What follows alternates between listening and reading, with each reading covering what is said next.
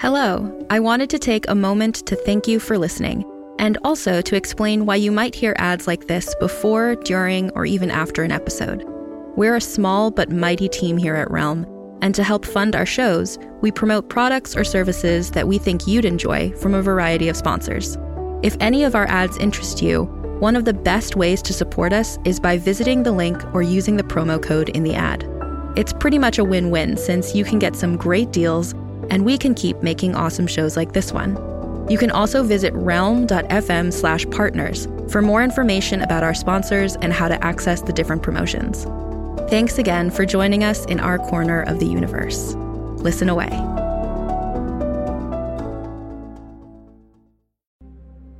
I want to take a second to tell you about a podcast I think you'll really like Mayday.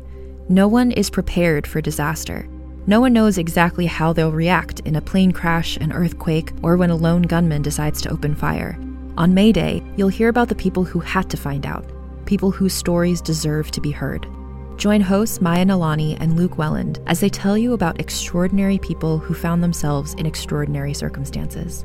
Listen to Mayday wherever you get your podcasts.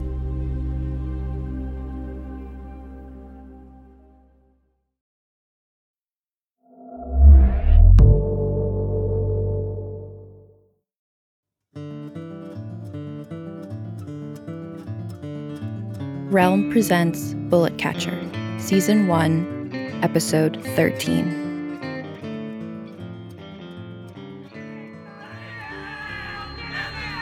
The screaming wakes me from blackness, the vacuum of non existence. The secret door is flung open. Cloak stands in the doorway shouting at a group of gunslingers. My brain is scrambled and I can't make out the words.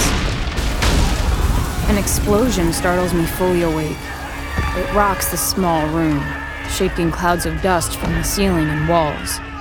My hand is in Nico's big hands. He's hurriedly wrapping gauze around my wound. Then he ties it off and says, Something is happening up above. Some sort of attack. Stay here. You'll be weak after the procedure. Only then do I remember what happened the evil light in Cloak's eyes as he squeezed down on the device and snapped off my finger. I pull my hand away from Nico's and see for the first time the red stained gauze wrapped around the space where my finger had been moments ago. It's then, like a bad memory returning, that the pain arcs through my body again. I double over and feel like vomiting.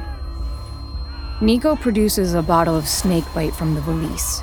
His face is screwed into a look of panic. This will help, he says. I'll be back when we have things under control. Then he and Cloak run out of the room, guns drawn. I slump back in the chair, cradling my injured hand. Tears fall down my cheeks. The pain has me lightheaded. My vision is quickly receding into a narrow point of light. I lean against the table, taking deep breaths until the room stops spinning. I can feel something hardening inside me. When Nico left me at the orphanage, I thought I would never get over it. When I had to suture my own wounds after another bullet catching test, I thought the failure would break me. When Nico led me down to this room and let Cloak mutilate me, I thought I would die. But now I know. I will bend, I will splinter, but I won't break. I'm the indestructible girl. Cub! The voice seems very far away. Cub, you need to stand. I look up and the bullet catcher is standing over me, holding my arm, trying to drag me to my feet. Your face. I reach up to touch his cheek. His face is bruised and swollen. He grabs my hand and says calmly, Put aside the pain, cub. There will be time to feel it later. I let him pull me to my feet and we make our way up the stairs from the cellar, through the club, and onto the street. The town is in chaos. Fires rage over the rooftops on the far side of town. The pain makes it hard to focus, and it takes me a moment, but Yes, one of the fires. That has to be the factory. And the other, the pump station. Cass and Hartright managed it. Did you and Hartright do this? Lobo says, staring at the fires. And Cass, I say. He turns to me. Cass is here. You found her. We found her. His eyes are glassy, reflecting the light of the fires raging. Where will she be? He says. From across town comes the distant sound of guns. I point toward the pump station. That way. I stumble down the street. I'm still dizzy, and every few seconds the pain seizes through me again, making me sick. Lobo tries to help me, but I push him away. I'm fine, I growl at him. Anyway, the more I move, the stronger I feel. The fire is spreading over the industrial district. With every street we cross, the noise of the guns popping grows louder and louder. Here and there, we see a gunslinger, dead in the street where they took a bullet. I steal the guns from one of the bodies and fill my empty holsters. It used to be that the weight of the guns made me feel stronger, made me feel brave, but not anymore. Living this life resigns you to the pain. A person who makes a living breaking horses gets thrown plenty. A person with a gun will use it to kill and will be killed themselves, sooner or later. That's the truth. We pause in an alley a few blocks from the pump station. I can feel the heat of the fires. We're close, but I need to catch my breath. Lobo doesn't question me, he lets me rest. He peers out into the street that, for now, is quiet. I remember what Lobo said about feeling the pain later, when there's time. I push it down. I know that these are the last moments before the fighting and gunfire and killing. I settle in the moment, cherishing it. And when everything is calm in my mind, and my legs feel strong, and my breathing quiet, I tap Lobo on the shoulder and say, Okay, let's go. We dart into the alley, right as a contingent of gunslingers rounds the corner a block up the street. No sooner do they see Lobo than they draw their guns and open fire. Lobo takes a step forward to meet the bullets, discarding them on the ground like loose change. But we're sitting ducks out here in the open. And farther up the street, another posse of gunslingers draws toward us, attracted by the sounds of fighting. Follow me, I yell over the gun chatter. I charge across the street, up on the boardwalk, and through the open door of a small grocery. Aisles of foodstuffs line the room. Gas lamps flicker from perches along the walls. A lone gunslinger stands behind the counter. In his hand is a wad of bills. Apparently, he's using the chaos to rob the place. When he sees me, his eyes go big, and he reaches for his gun. I go for my gun, and pain arches through my arm. The gunslinger shoots and misses. I draw the gun with my offhand and let loose a shot just as he's aiming to shoot again. The gun flies out of his hand. An arc of blood sprays across the wall. The gunslinger doubles over, cradling his shot hand against his body. A second gunslinger emerges from the stockroom, drawn by the noise. His gun is already raised. I dive into the aisle as the gunslinger peppers the space where I'd been a split second before. A shelf of canned goods explodes, scattering food across the shelf. Lobo flies through the door under a hail of gunfire from the street. He sees the gunslingers with their guns drawn, and everyone freezes. Just for a moment. But it's all the time I need to reach out, grab Lobo, and pull him into the aisle just before the gunslingers let off another volley. You okay, Cub? He asks as if he was the one who just saved my life. One of the gunslingers hurries around the corner and fires, trying to catch us by surprise. Without turning, Lobo flicks his wrist at the bullet, sending it back the way it came. The bullet ricochets off the shelving. I let off a flurry of hip shots, slapping the hammer with my injured hand, sending shockwaves of pain up my arm. The gunslinger dives back around the corner. I hadn't thought I'd hit him, but when we advance to the end of the aisle and press our backs against the shelf, there's a trail of blood leading from the aisle to where the man collapsed, halfway between the store counter and us. The other gunslinger, with his arm propped on the counter to steady his aim, chases us back to cover with a volley of bullets. Help me, boss! Help me! the wounded man calls out from where he lies on the floor. His voice is wet and strangled. The gunslinger ignores him. Sorry, Miss Moreno. I know you're Bullet's sister and all, but you ain't walking out of here alive, he shouts. If you want to shoot it out for a couple bucks, I'm more than game, I shout back. I dare to peek around the aisle. The wounded man has gone quiet. He clenches and unclenches his empty shooting hand. A trail of blood runs from where he lies in the middle of the room to the front door. He's as good as dead. And I feel nothing. The gun in my hand is hot, and my hand no longer hurts. Enough anger can work as balm. You have about five seconds, Lobo shouts to the gunslinger. And then I'm coming to kill you. He lets that sink in for a beat. Or we can agree to go our separate ways. Throw down your gun, and we'll let you leave out the front door. And Miss Moreno here won't tell Bullet she saw you robbing a store when you should have been fighting. The gunslinger doesn't say anything. Five. The gunslinger pounds his fist on the counter. Shit, shit, shit, he growls to himself. Through the window, I can see the other gunslingers stalking up to the front of the store. Four! Okay, okay, you have a deal, bullet catcher, yells the gunslinger. His guns make a clunk clunk sound as he throws them to the floor. Then he's running past us, out the door, his arms full of cash. I raise my gun at his back, but Lobo puts his hand on mine and lowers it. No sooner does the gunslinger leave than he runs into the gunslingers on our trail. What the hell do you think you're doing? One of them shouts. Through the window, I watch as the thief throws the money in the air and tries to make a break for it before getting gunned down by his brothers. Run, cub! Lobo shouts.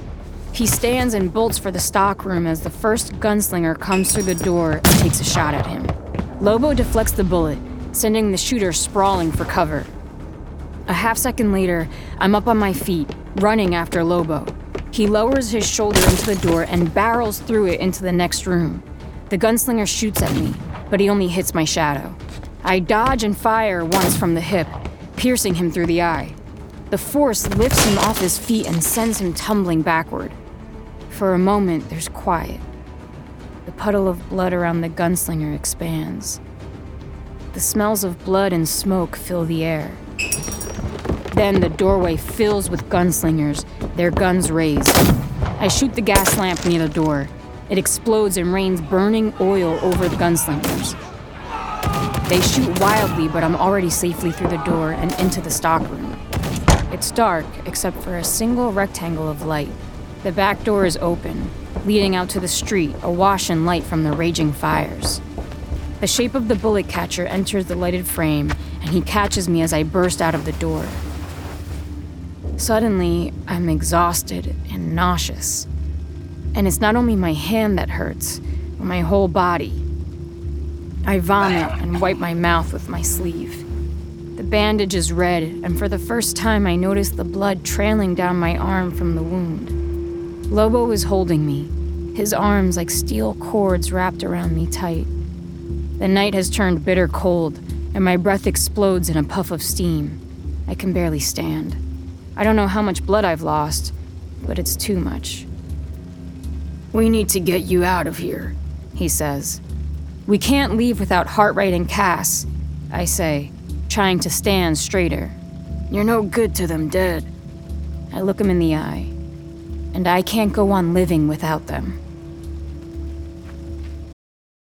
Are you thinking about getting into Dungeons and Dragons? Maybe you're looking to expand your horizons as a DM or a player. If that's the case, then it's time for you to check out the Dungeon Cast, the best D&D podcast out there that helps you passively learn all about the game just by listening. Find the Dungeon Cast anywhere you get podcasts or on YouTube. I have no strength to run, but we move as fast as we can toward the fires. We pass the factory. The whole block has erupted in flame. The factory children stand in a group away from the flames their sooty faces and hard eyes staring straight into the inferno. I find Six's small face in the crowd of children and run up to him. It's you, he says, looking scared and sleepy at once. You remember, I say. Did all the kids get out safe? My heart beats loudly in my ears. Everyone's here, he says. The old lady and the one with one eye made us buddy up, and then they made us leave. And a couple minutes later, boom! The whole thing blew up and caught on fire. My heart slows. Thank goodness they got them all out. Did you see where they went? The old lady and the one with one eye?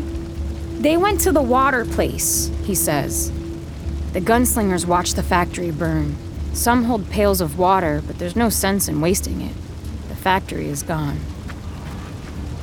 As we draw close to the pump station, the street is in such chaos that we don't even need to hide.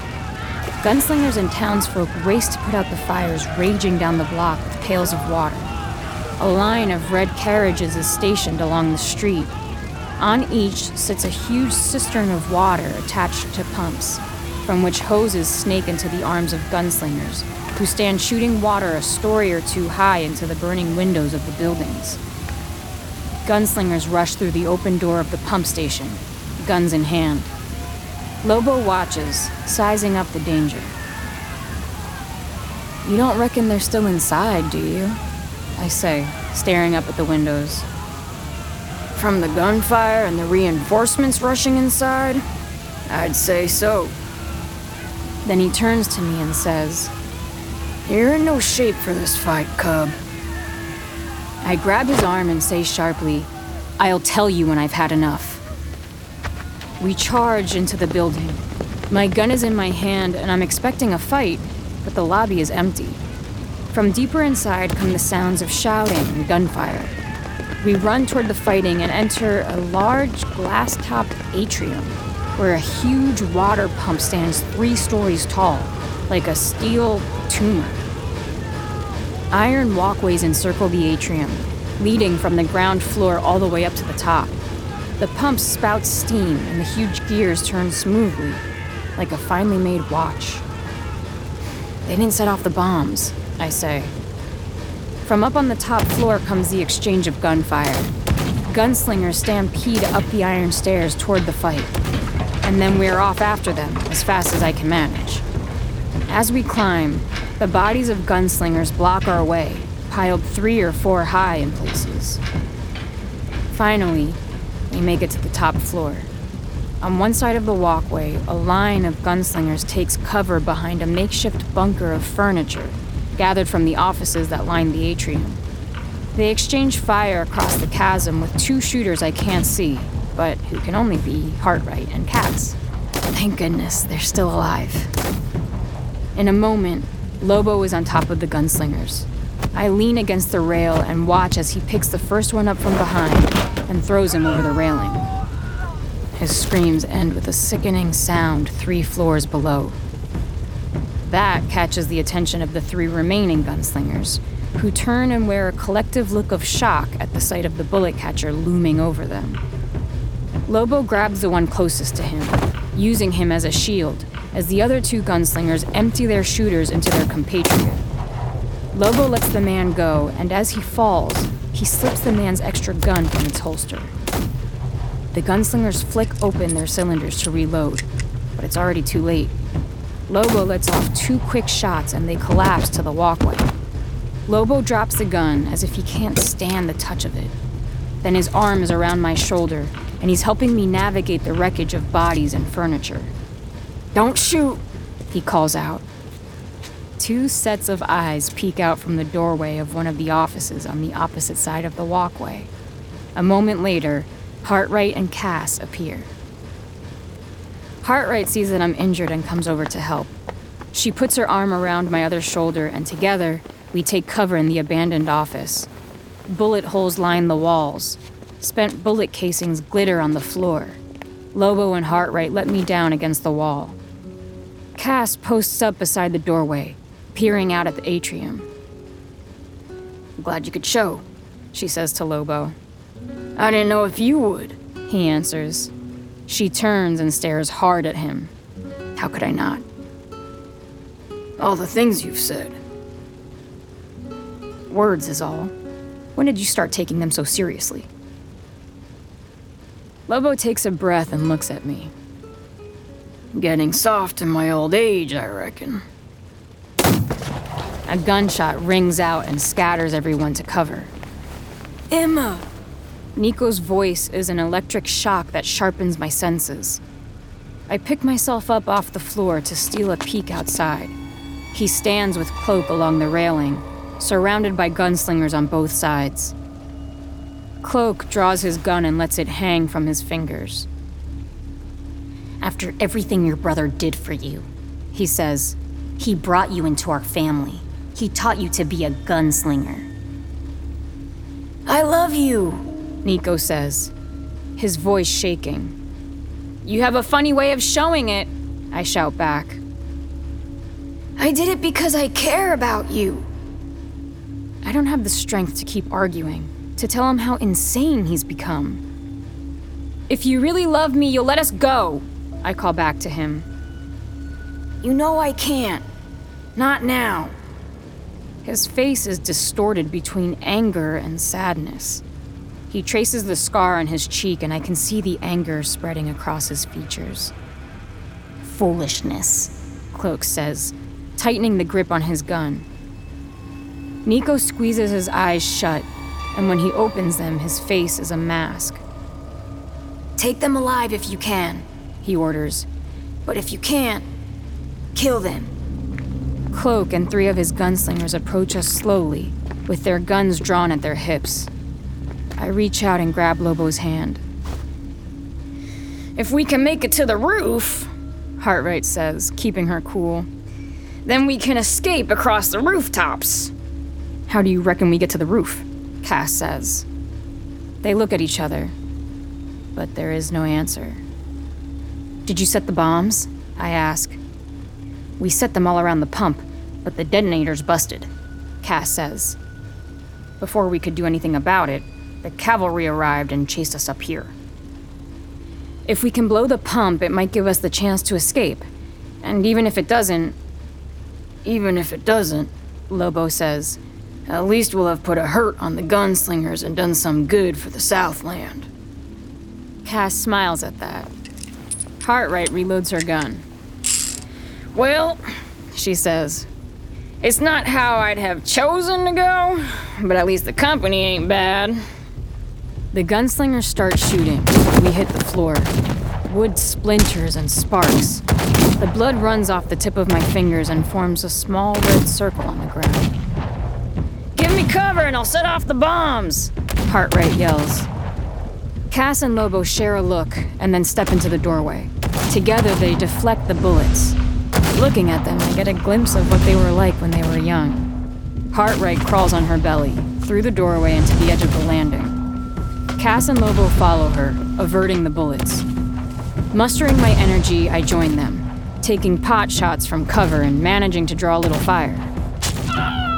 A startled cry breaks the monotony when Cass takes a bullet in the leg and goes down on one knee. But then she's back up and fighting, her teeth gritted and her face pained. Hartright is in position, taking aim. She lets off a shot, and there's a deep metal clang from a ricochet. She lets out a breath, holds it, aims, and fires. The force of the explosion sends me hurtling backward and when I regain my senses, I see a huge plume of fire rising up through the atrium. Lobo and Hartright grab Cass and pull her to safety. The gunfire has stopped, but it'll only last until the gunslingers regain their composure. What are you waiting for? Cloak yells. Get back on your feet and shoot them. I can hear the gunslingers approaching now, carefully, as if they could sneak up on us. I think about all those nights living in the back of Dimitri's saloon. The air so hot and dry that it was impossible to sleep. So I'd lie on my thin little cot and wish for a better life, for adventure and purpose. I remember how I felt I deserved some good fortune after so much rotten luck. But you know what? Fuck that. Life's not about deserving and undeserving. Life can't be divided into the fortunate and unfortunate. You can't go around thinking about what's owed you, because no one owes you anything. If there is a debt, it's only to oneself. So what if we don't make it out alive? Like Lobo said, we'll have put a hurt on the gunslingers and done some good for the Southland, however little. I draw my gun. It's so heavy I can barely lift it. I struggle to my feet. No one notices me. Lobo is seeing to Cass. Hartright is reloading. I'm the unnoticeable girl again. I step into the doorway and raise my gun at Cloak. Folks say time is constant. It's not. The orphanage and Dimitri's seemed to last three lifetimes. I was an old woman by the time I left. And everything since seems like a matter of days. The gunshot rings out, echoing loudly off the iron and glass and all the way down to the well of the building, overflowing with drawn guns and fire and water like blood. Silence follows. A silence that feels like minutes. Minutes in which my life flashes before my eyes. Running after the bullet catcher, turning my back on him, Nico, Bad Pines, Table Rock, Cass, and everything I've done, good and bad, leading up to this moment. Then everything speeds up. The bullet whizzes harmlessly past Cloak. The wall behind him burns and collapses with a rumbling finality. The gunslingers break to put it out. Cloak smiles devilishly at me. He has me. I'm as good as dead. But now there's shooting coming from somewhere else. Everything is chaos and gunfire. At first, the gunslingers can't tell who's shooting. Some turn on their own posse, thinking they've been double crossed. And then I see the broken glass from the atrium roof falling. The shards catch the light of the flames as they fall, and looking up, I see the roof alight with gunfire. Muzzle flashes illuminate a man's jowly hangdog face. Another catches the outline of a silvery, foot long beard. Wrinkled faces unkempt beards and eyebrows. It's Hartright's good for nothings, her drinking buddies. Yeehaw! Hartright yells, waving her hat in the air. It's the goddamn cavalry! The gunslingers climb and trip over one another to get to cover. Nico dodges the bullets coming down like rain, grabs an injured man by the collar, and hauls him through one of the doorways. Cloak grabs the man closest to him, and pushing him out front, uses him as a shield, running for cover. He drops the man, riddled with bullets, dead before hitting the ground, before swinging himself over the rail and onto the landing below. When the coast is clear, the good for nothings drop down a rope. Hurry up! growls a tobacco strained voice from above. Covering fire from the roof keeps the gunslingers pinned down. Lobo picks me up and puts me on his back. Hold on, he says, and begins climbing. Hartright and Cass follow close behind. Up on the roof, we are surrounded by wrinkled faces. Hartright shakes hands with her compatriots, but there's no time to lose. The good for nothings have stretched boards and ladders from rooftop to rooftop, and we start making our escape. Even with me on his back, Lobo runs, nimble as a cat along the narrow gangways. Cass isn't far behind, even with a bullet in her leg, but Hartright slows us down. When they figure we're far enough away from the blaze, Lobo, Cass, and Hartright make their way to ground level. I'm slipping in and out of consciousness. One moment we're on a roof. The sky is tinged orange with the fire and the stars are invisible. And the next moment we're on the ground. The commotion feels far away now, and the night has grown quiet. Was this where we agreed to rendezvous? Because here are the horses. No name nuzzles my cheek. I reach out to pet her mane and get blood all over her neck. Lobo lifts me onto a horse and climbs on after me. We've almost made it, he says. The gunshot splits the night in two. I startle awake, and Lobo holds tight to me to keep from falling. I look around and see Hartright, her eyes gone wide.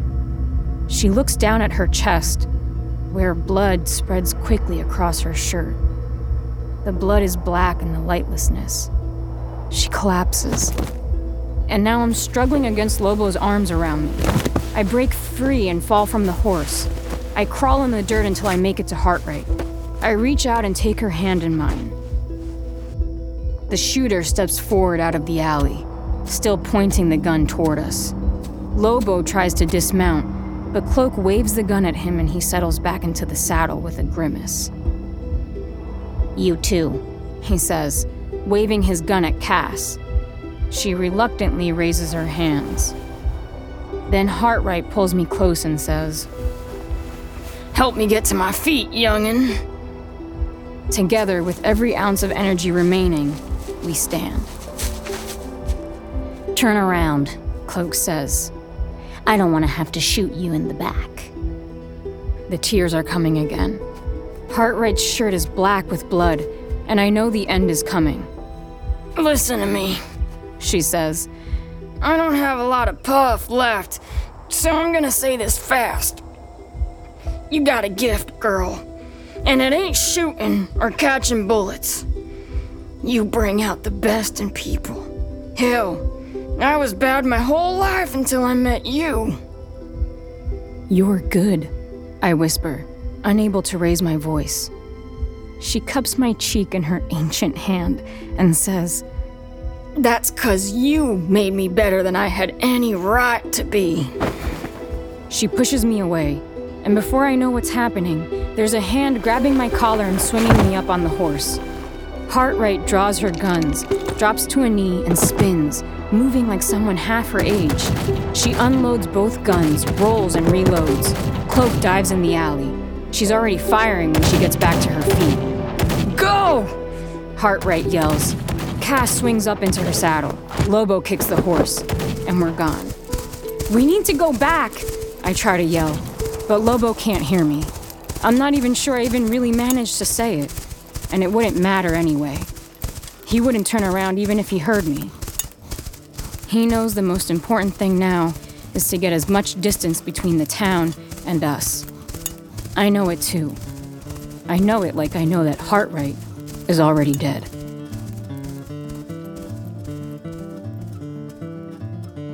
You're listening to Bullet Catcher Season 1 by Joaquin Lowe. Produced by Realm, your portal to another world. Listen away.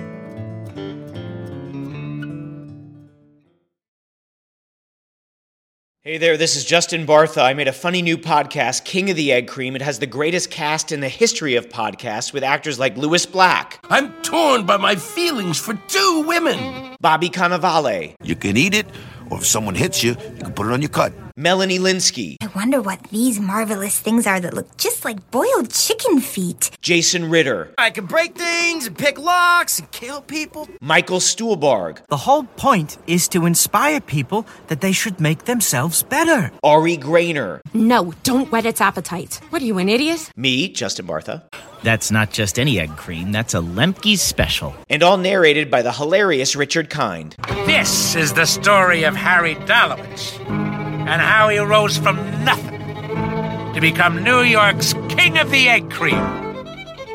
So if you like funny true stories, come listen to King of the Egg Cream, available wherever you get your podcasts.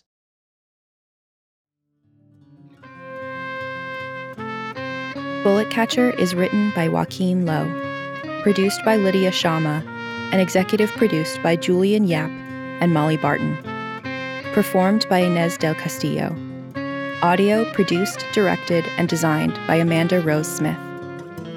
Additional editing by Corey Barton. Original theme composed by Hashem Asadolahi, with performances by Justin Morel and Josh Deutsch.